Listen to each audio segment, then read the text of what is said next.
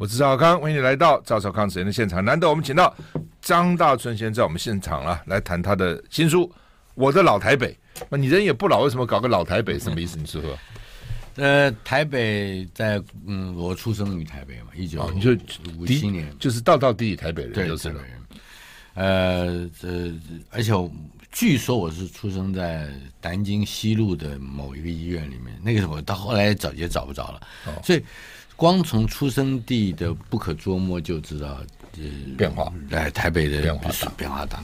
而且这个变化到后来，我觉得到了六零年代、七零年代，我开始有一点懂明白事情的时候，上小学以后，发觉这个变化还不只是呃地貌的、建筑的，或者说街道的，更多的是那个价值。是随时在变，随时在变。人的思思维、信仰、呃理想、风尚，这这些这些属于精神精精神层面的东西，也是随时在变。我都应接不暇，对，一直到现在。呃，可以说，就算是在有很充分的心理准备去迎接所谓的各种变化，变都都都都都来不及，嗯，都来不及。现在讲的是。变是一个常态嘛，New Normal 是吧？新 常态就是变，是，而且还我有的时候不习不习惯，我不知道您习惯不习惯啊？尤其是您又是在媒体负责媒体啊，也也也参与媒体的制作什么的。现在的媒体让我感觉到我，我我我曾经经历过的那些宽容啊、开放啊、多元啊什么那些价值，都在无形之中，还不是有形之中，在无形之中缩减了。现在我们看的新闻，很多新闻都是都是行车记录器新闻。我避不了，哎，避免不了看行车记录器所制造出来的新闻，或者是呃网友所打造出来的观点。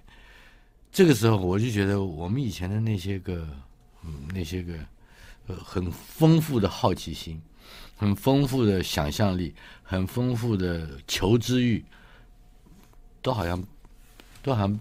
没有了，被绑住了，嗯，而且是绑在一个我们无法预期的，呃，我们觉得一点都无害的媒体里面，这这是很恐怖的事情。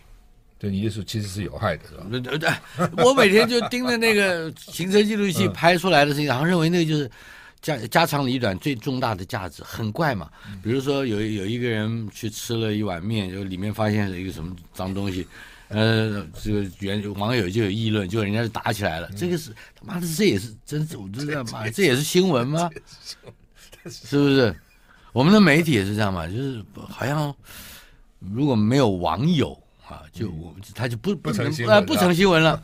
所以网友最大，哎，到最后你是被网友统治，你也不知道网友在哪里，但他好像无所不在，处处都都是，所以。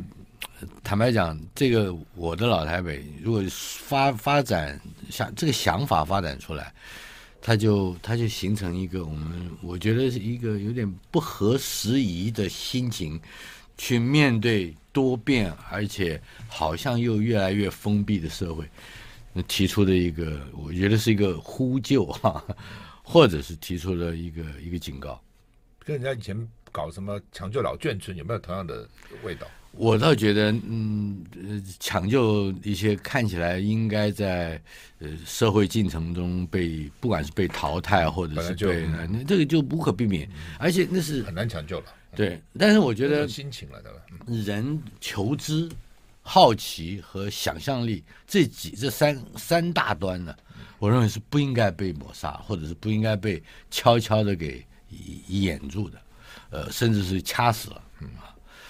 呃，我我这个书其实原来嗯是还不是一本书，就是一篇一篇的文章，有的时候在报纸上登。那有些朋友看了以后，就会很热情的打电话，或者是在在 Messenger 传传消息，就说我也有我的看法。你记不记得你说的？你去赌钱的那个地方，我也去过，而且我输的比你多。可是如果我没有写那边，他他们都是这样说的，就是如果我没有写的哪几篇，他们会他们大概就忘记了，忘了，忘了，就忘了。嗯，等于就唤起他们的记忆，就是。唤起记忆可能是一个看起来是一个小事，尤其对他来讲，这是一个个人经验。可是，如果唤起的记忆的那个人数量够多一点啊，他可能会会引起一些一些不一样的思维。那那个不一样的思维，又是又是一传十，十传百的，那不是个集体记忆，然后一定有的，会而且会，我我猜想能够唤起这个东西的话，就代表。大家的好奇心、想象力、求知欲还是在，还在，还在，还在，还在，比较稍微需要付出一点代价就是了。但是，嗯，总比行车记录器是吧？总比网友提供的这个这些无聊的东西。不不，我想这个好奇心、想象力这些东西还是在，不只要是人，不可能没有的啊。只是因为现在资讯太多哈，太多元，嗯、你这你说不多吗？也多，呃，各各种人。那你可以说众生喧哗，反正大家都，大家每个人都是一个媒体，大家都都有意见要讲。不，网友有些也有创意，有些我是看网友我也好笑，什么这我想到，我没想到他都想到了。网友因为也各种不同网友嘛，有，的时候我们自己也是网友啊，对，也是对对。问题就是说被他是他如果一旦被这两个字宰制以后，嗯、我们我们对于所有的这个对、啊、对不管是观点的形成、意见的表述，就会都来自这个，这是很恐怖的事。所以可能我们。这对不起，假假定我们要做个意见领袖，你又不能都被他牵着鼻子走。就我还要影响你的，不是你影响我，啊，是不是这样？也可能互相了啊。他会影响你一些，但是你要引导他，你要告诉他你的观点是什么东西嘛。就像你搞政治，你不能都听嘛民调啊，都看民调，那丁天宇来当总统好了，是吧？就 就 今天你会不会看我们节目？今天我们叫他看，然后呢叫他听，然后基本上就是。民调专家他只是反映民意嘛，是啊，那民意就是用反映，但是民意你要讲，你要代理民意嘛，嗯、你要倾听民意，你要代理民意，你不能都被他搞得带着跑，那你搞什么？对，但是我的确如果讲怀念啊，或者我但怀念的情绪不是那么多在这个书里面，可是但是我对于那个看起来可以改变世界，或者看起来这个世界需要被打破一点的那个。大概前后有二三十年，我从十几二十岁到差不多我四十左右，那个时候这个社会的动态是是非常活跃的，呃，各个表现在各个面向上，包括我自己工作的主要的环境是媒体，也包括了学校或学院，呃，也包括了这个某一些圈子，比方说电影啊，呃，流行音乐啊。啊，就是好，好像看起来任何事情都有可能，而且，嗯、呃，不需要去嗯征求补助啊，或者是呃寻求这个这个资不需要这资资源，政府其实就其实有资源的，其实其实对，可是现在你会看到好像都是要政府补助，对对都要，对，为什么呢？是整个社会力支撑力不够吗？还是怎样？我我觉得很大一个部分是这个社会。就是自发的这种对文教或者是对文化教育啊的的这种自发而且带有创造性的企图不够，其实是没那个企图，有这个企图就会有这个资源，就会有这些条件，但是往往嗯，比如说有钱有资源或者有有有权利有什么有地位的人，他也不是不不有这种没没有这个慈悲心哈，他也可能想要做一些事情。但是呢，他找不到地，呃，也接不上。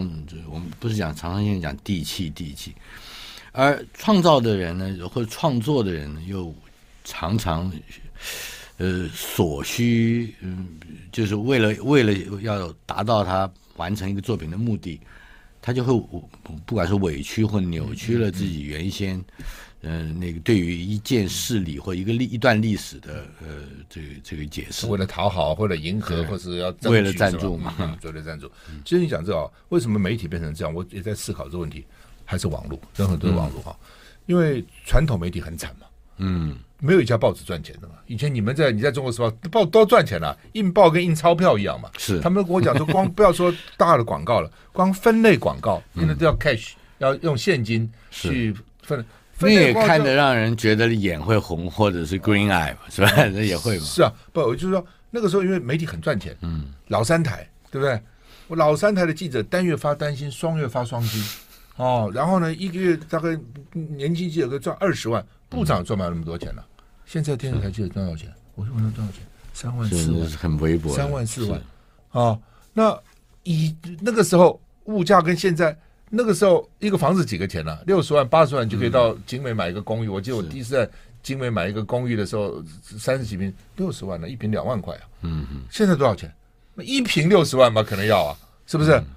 所以那那个时候赚那么多钱，现在赚这么少钱，哦，你你想那个数值会差不差嘛？是，你你想它媒体的数值嘛？对，这是第一个是媒体的这个。第二个，媒体本身也在赔钱。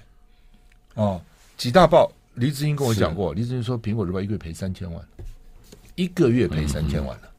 哦，那那这个时候呢，谁赚钱呢？什么 Facebook 了，Google 了，什么反正都都这些。啊、哦，那换句话说，你看到网络好像哇，好像网络很多网主网红，大部分钱都给这几个跨国的这些这个网络公司赚去了，嗯、大家都很惨了。其实你做网红也赚不了几个钱。其实的确，我们这作为一个比较其实是弱小的国家，嗯、我们的绝大部分的国家资源都在新的社群媒体的发达之下，那个资本直接的是溢注到那个更强大的这个。所以我就回答你问题：为什么就是？为什么都是什么行车记录器省钱嘛？嗯嗯，他这边抠下来。对，我们我看我们现在就现象来说，它就是结果，就结，它结果就是节省嘛。对，不，以前各大媒体在驻美国、驻欧洲都有特派员，现在谁有特派员？几乎没有了。啊，那就是很很花钱的嘛。所以你的内容就越来越越限缩嘛，是吧？就会限缩啊，真的是这样子啊。整个就是就是很很。所以老台北。就会消失，是吧？不，我看到一书叫《我的老台北》，我就想说，以前我们看的是我的老北京啊，嗯，老上海啊，啊，那还还好像还不多去怀念老台北的哦。你这个还是，蛮我的哎，别说我的读者里面有有有至少我最近接触的有一种啊，就是好几位啊，年纪比我大十几二十岁，他们很早就有朋友，因为我们这书就常常会介绍团购，说我要买二十本送给我的老朋友。嗯他是送给老朋友的很好的礼物，结果那老朋友们就打认识我的就会打电话给我说：“哎，我听到你们你们不光不光是卖这个书，你们还电台还有我们的老台北这个单元，请了我的朋友来讲老台，我可以来讲，我可以讲的比你对，你那时候还是小孩，我还是小孩，我才真的叫老台北，我才老，是不服气的。哎，我说这个太好了。”你越是不服气吧，越表示说老台北这三个字是一个丰富的。所以你在电台也开了个节目，就大家来谈单元，那也蛮有趣的啊。我们续着再回来。我是赵康，欢迎回到赵少康时间的现场。张兆春先生在我们现场，他的新书《我的老台北》哈。呃，我是大学才到台北来，不过我听我妈讲了，我小时候在台北住过。哦，他那时候他们刚我刚生没多久嘛，很小。那他在幼稚园当老师，嗯哼，哦，大概是什么协进幼稚园，什么反正蛮蛮蛮有名的幼稚园。他一路都在教幼稚园，后来教小学。哦、然后说我小时候多调皮呢，在老师屁股上咬一口。幼稚园，你给我多坏，你、啊、咬一口，你这个是性骚扰。怎么没想到这个？自己招了。不过现在过了追溯期。我妈妈哈，那么大热天。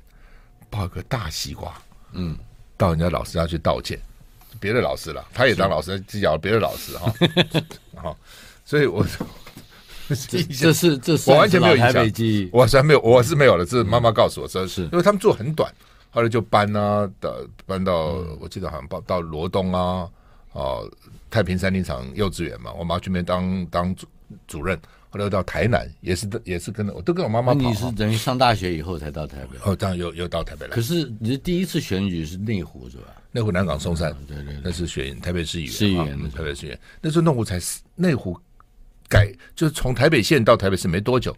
对，那个南港内湖是老台北的一个一个题目。南港内湖啊，什么什么市井北投是吧？反正那时候原来都是台北县的。然后呃，我第一次在内湖选举，内湖只有四万人，嗯，内湖现在四十万人。你可以想象，光内湖的改变有多大哈？以前四万人是跟乡下差不多哈，现在四十万人。南港那个时候更偏僻，比内湖还偏。南港现在不得了了，哇，很多新的建筑啊都都起来了。我念国中一年级的时候，我们家有个大哥哥跟我一样属鸡的，比我大十二岁。有一天到我们家来，就说。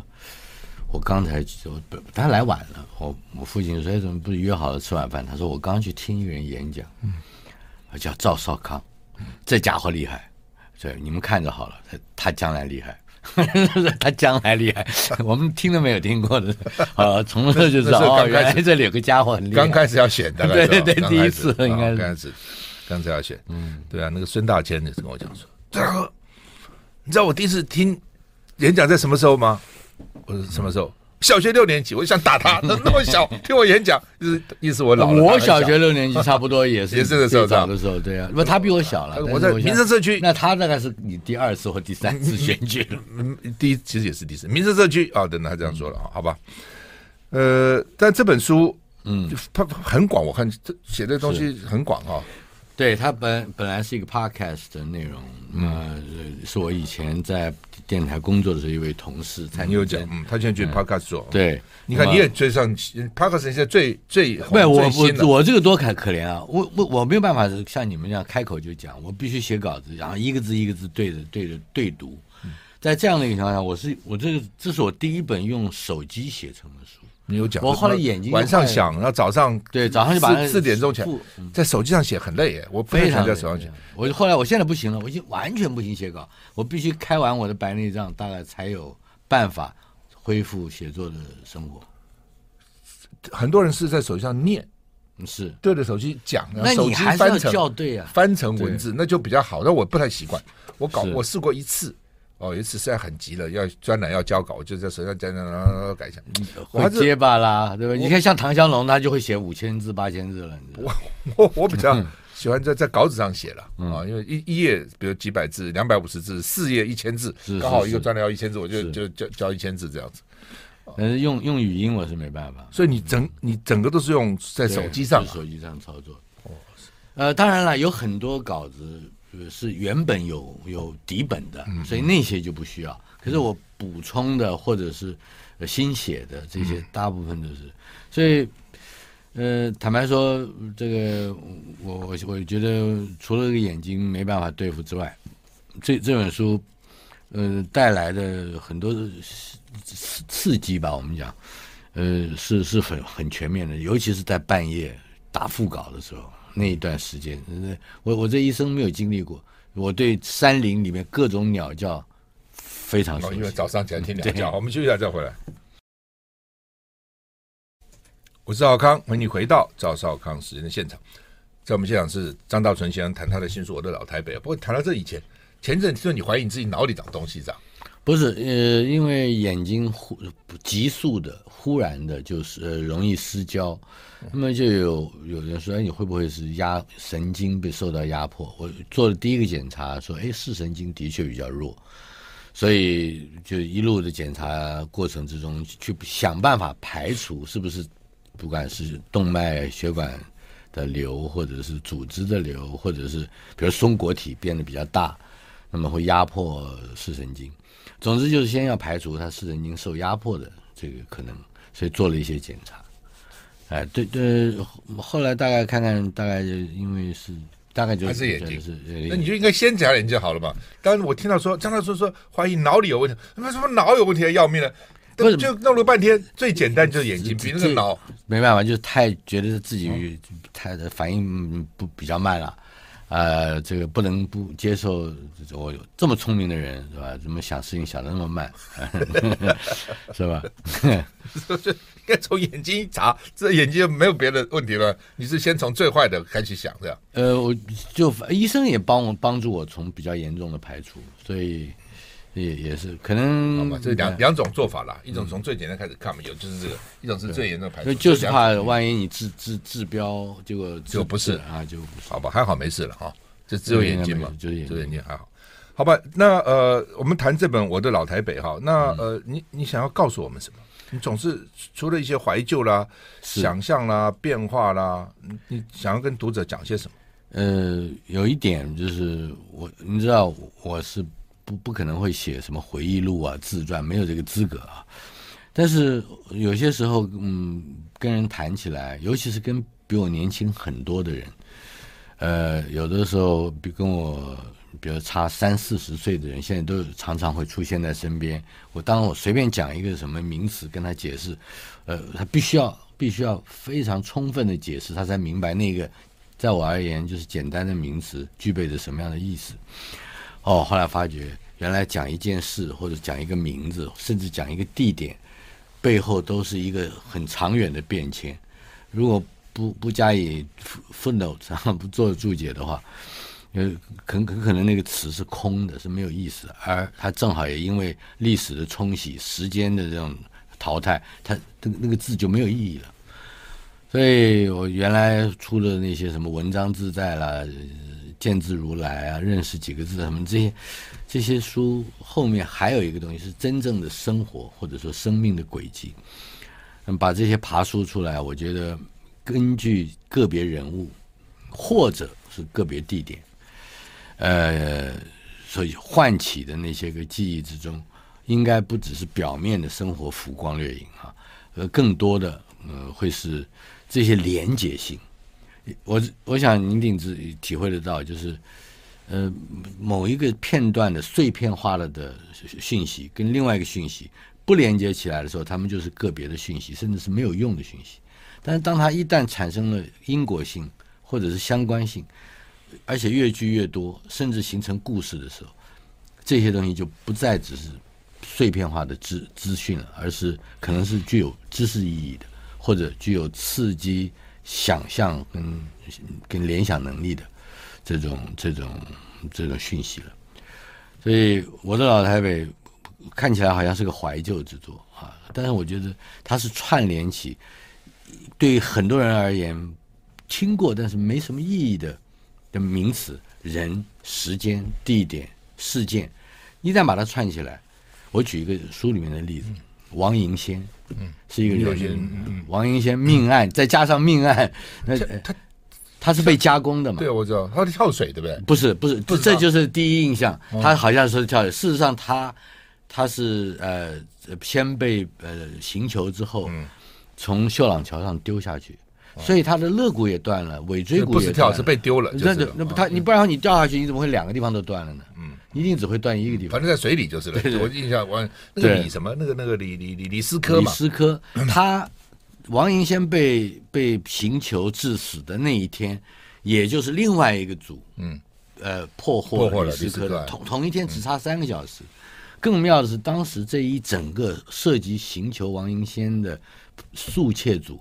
到现在为止，只真正的留下来一个还在警界有大发展的，这个人叫侯友谊，嗯，他是唯一没有参与刑求的，嗯，其他那些大概五六，他们都在速写组，嗯，都在速写组，速写组整个瓦解，就因为王迎先命案瓦解。嗯、我们那时候只注意到刑刑事诉讼法的修正案，也就是说这个案子被我们几个人揭发出来以后，呃呃呃，你们怎么揭发的？我我就是跑到我们听到一个所谓的谣言，一个消息来源，嗯嗯、有警察在嗯追求这个，要找找群协助，要二十一万。后来为什么二十一万？我们就找到了那一家布行，说你警察是不是来要钱？紧急调款，为了摆平一个案子。嗯、那个布行老板就把铁门拉下来了，理都不理，一句话没有。我一想这个不对，我就跑到王迎先家去。那时候王迎先刚过世不到二十四。那时候你在《中国时报》嘛？我在《时报周刊》嗯，《时报》上，嗯，结果就。就反反复的就访问了他的子女、呃准女婿、邻居、侄儿，就在那一个夜里面，大概有一一大概十个小时左右，我们大致上厘清了这些。他们终于，你们有三个人是吧？我们呃一个摄影记者，两个是文字记者。后来说还把李彪找来啊？不能不找他，因为如果不找来，因为如果不找他来，把我们采访的材材料贡献给他，别的报很可能就在天亮以后。同样的会打听到我们的消息，因为新房已经突破，事实已经公公诸于我们。那如果我们要抢独家，那必须比比动作比其他的报要快，所以把李彪来叫请了来，所有的消息提供给他。就就在那一刻，不小心还拍到了王英先的老侄子跟六号分局主任，也就是新台北刑事警察局督导室主任两个人在。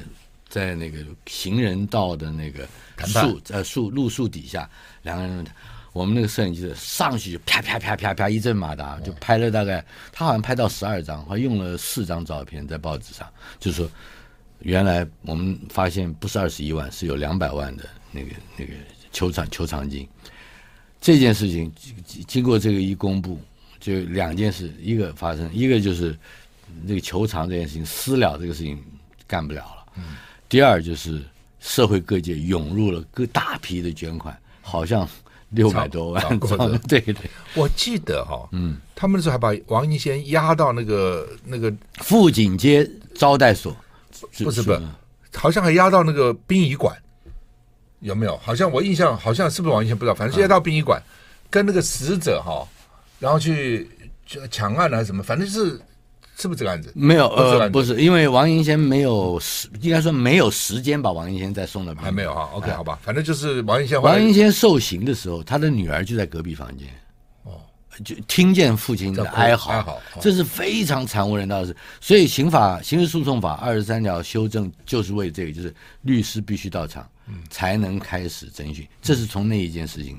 嗯，展开的，所以以前这根本没有什么人权嘛，这基本哪有那些个警察用刑的那些警察，有的跑到巴西，有的跑到大陆，真正伏法就是什么一个都没有，都跑了，都跑了。那可能警戒掩护，但是在现现在在对现在后来应该现在还有的可能还回来了。嗯嗯，不，那个警察就相信嘛，刑求才会招嘛。事实上可能啦，就是我记得那时候有记者跟我讲说，他们在内湖很多年以前了，说这个。记记者到内湖分局，不知道一个什么事情，抓了一个人，就问你有没有有没有偷？没，警察就请记者先生女士们，你们先离开一下，你们你们半小时 还一个小时回来，回来就糟了，不一定痛打一顿，遭不遭？大概十之八九不会冤枉了，他也不会乱抓人，但中间就会有就有冤枉，就会冤枉的啊。王英先生就是非常没有冤枉的。好，我们休息一下再回来。我是赵浩康，欢迎你回到赵浩康时间的现场。我们现在访问的是张大春先生，谈他的《我的老台北》这本书。哈，大春好，就是说，嗯，以前写怀旧了，我们看什么唐鲁孙啊，什么都讲吃的比较多。是，就吃跟记忆，尤其小时候的吃，年轻时候吃，那是很深刻的记忆啊。我看日本一些书讲他祖母、他妈妈也是，祖母给他什么吃，妈妈给他什么吃。哇，我们很多出国留学生想回台湾也是吃啊。你这个书吃讲的不多哈，人物讲的比较多，对对不对？呃，大体而言，就尤其跟你父亲，好像你父亲影响你蛮大，对不对？呃，从写春联开始一路这样，关系非常密切，很少很少儿子跟父亲关系这么密切的，对，什么打球啊什么的，你不去打网球啊？呃，那个时候，对我父亲，我父亲的网球的球友非很奇怪，这是很怪的人，比如说前东三省的省主席叫梁华胜，呃，什么汪汪道渊，嗯。呃，李元簇，嗯，什么这些都后来都在政界还有一些发展，尤其到了他们年纪比较大的时候，在他们中年左右，那都是我父亲在爱国西路网球场的球打网球不多哎，那个时候是因为那个时候有有一些有意思了，有一段时间，国防部鼓励所属，尤其是文职人员从事运动。所以你如果要要打篮球，你选择打篮球，你就给你一个时间，你就可以去打，而且给给你球，还给你做球衣。那么大部分人玩乒乓球，因为乒乓球省事啊。我父亲呢就就就不喜欢跟人排队，他就弄就没有人选的，他选了一个网球。所以他很怪，他骑一个很破的脚踏车，呃木大木头，人家很多人开车子，对对对，那个是好像听说是蛮高级的一个一个，但是。网球网球拍，公家就就会提供，所以他就打了四十年的网球，一直打到他嗯摔倒，也就是不能活动。几岁？呃，七十六。OK，因为很多人说网球是可以打到老，对，打到七十六岁。他还当过国防部那个什么叫国军运动会国防部代表的教练跟队长。你会打网球吗？我我以为我会，我就跟他抽球，就是说还可以抽个几下。不错。后来我有一次就是在跟跟他打的时候，我就啪，我就说怎么样厉害吧，我就喊了一句。我爸爸说接住了，啪打回来。他说的接住不是他接住了，是他叫我接住他下一球。他第二球他打过来的时候，我一接那个拍子就飞了。哇，那力量很大。可能他个子比我大高半个头，他是很很壮的一个一个老先生。好吧，你讲就，而且你这边我还不知道说，我本来想说你写小说啦，什么上校死了、嗯、什么一段，后来你还那个还歌作曲还做歌词啊，什么电影啊，但这这段蛮有趣的。对，那个是非常意外。这里面的麦田什么咖啡店在安和路，我听张和张宏志讲过，他以前那边搞了一个咖啡店，你们和他们我没有，我不是老板，他们有十多个人，大大概是以《工商时报》跟《中国时报》的出版社的编辑、美术工作人员为主。另外还加上了罗大佑，好像还有吴祥辉，就是这个拒绝联考的小罗大佑，现在还住安和路那边。对对，他他是那一区的。我去按摩碰了好几次啊。嗯，我要么他也在同一家啊。那在那边就很多人，包括那个时候经常出没的张艾嘉、杨德昌、漫画家老琼。那不错，那李寿全一时一时之选都去了。很多，就还我我一起买唱片，那时候买那个那不是唱片，那个叫录录音带跟 CD 刚刚出来。卡带那个。呃，卡带。一回头，旁边那个哎，好面熟，是费翔，他也是常经常在那里出没。嗯，呃，总之，那那是一个，就是你这样想，你你这样想象一下，到了晚上七点钟，李宗盛就扛着他的脚踏车的前轮进来了，因为脚踏车如果怕就算锁在树上也会被偷走，嗯、所以他就把前轮拿下。嗯、那种景象。呃，很有趣的，就是随时就会出出进进，当然他就来饱含所谓的工作机会啦，嗯、或者说是这种就就业可能性啊，那边都在对，还有都有活干嘛。嗯，嗯，有一次我记得李宗盛说：“你给我写一首歌，这个要给潘越云的。嗯”我就好写了，就我没写完，他又喝酒又聊天，我就写了两段，嗯、我就贴在那个公告栏，我说小李，两段完成，下礼拜回来再把它写完，我就先给你这两段。再也没看到他。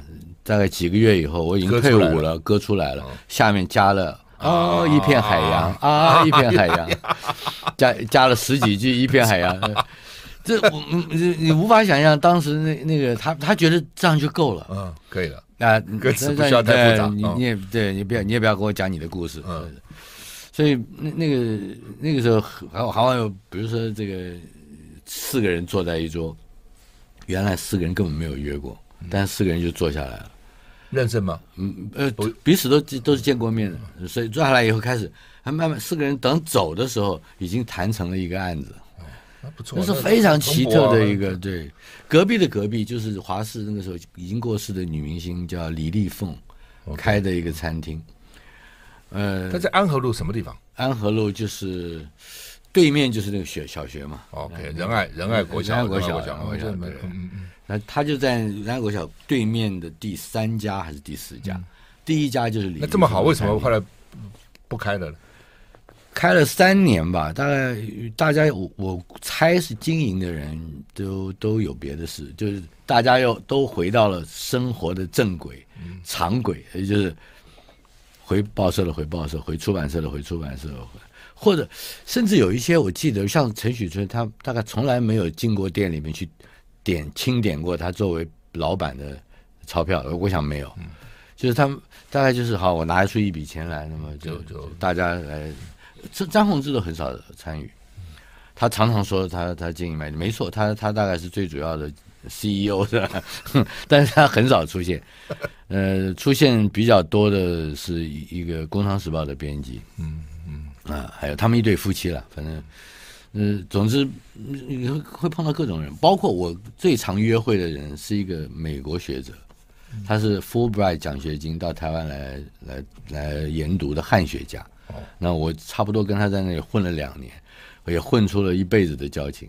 嗯，这很很特别，很有很有趣哈。对，嗯嗯，我的老台北哈，那呃，所以那个时候安和路已经是新台北了。对，新他他已经是很新的路嘛，新的路啊，新的路，新的路，新的路，对，安和路新的路。我每天开车会经过那里，会经过那里，会经过那里，因为我有个办公室。后来我的议员的服务处也在呃，对，安和路跟跟和平东路、东汉路交口那一带。嗯，不，其实我我父亲原来有一个有一个眷舍，嗯，就在现在的成功国宅。哦，其实不是，也很近，也不是，就在现在的东汉南路上。啊，被拆了这头啊！我大学的时候还去叫他出去收房租，嗯，哦，一个院子独家的平房嘛，哈，那时候觉得那个 不，那个时候觉得一个烂房子嘛，就是那种就不知道什么反正弄来的一个房，便宜买的还是卷还是分的，那租给一个人就这边做这一堆酱缸，这边做酱菜啊，那酱菜味道很重嘛。后来有一次他不付房租，我还去嘛，我在大学念书，就跟他吵架，那怎么不付房租了？等等一大堆哈闹。后来呢，本来那个房子，呃，敦化南路开车应该在敦化南路旁边。啊。可那时候高玉树用了一个留美回来的，我爸爸讲，我爸爸讲到这个事情还气愤难平，用那个留美计回来的都市计划硕士，那时候很少留美回来的，是。当什么公务局长还是什么之类，嗯，他们就搞鬼哦，东华南路把它应应该是直的嘛，分段直线。啊，在图上你在你现在看不出来，但其实有点偏，有点偏，有点偏。我这旁边炒土地，就把我们房子给拆了。他们房子留下来，他们他的土地留下来，我们房子就被拆了，就什么都没有了，什么都没有了。哦，也没有补偿吗？什么的。后来大概知道要被拆嘛，大概就很很便宜，就让给原原来那个租户，就哈哈，就是给你算了，也租了很久了，就一点点钱。我怎么两万块几万块就算了，补偿也会有限的。那个时候嘛，如果在路边多好啊，对不对？那不是啊，那就是就就他就把你就。就这种技术官僚的杀人，他的厉害就是说，是他还是看起来是直的，只是他分段直的。这个古代这一段这一段刀笔刀笔刀笔刀笔利。对，所以我父亲提到这就觉得可恶啊，这贪官污吏，可恶啊。后来那个被抓了，坐牢了。哦，后来后来说这坐牢又怎样？他不是这个案子，别的案子。所以我常讲，贪污的人官员是不会只贪一件。对，他们这件十岁之后正在搞搞搞搞，总有一天东窗事发，但也不见得总有一天的。有些人还是 好吧，好。休息一下。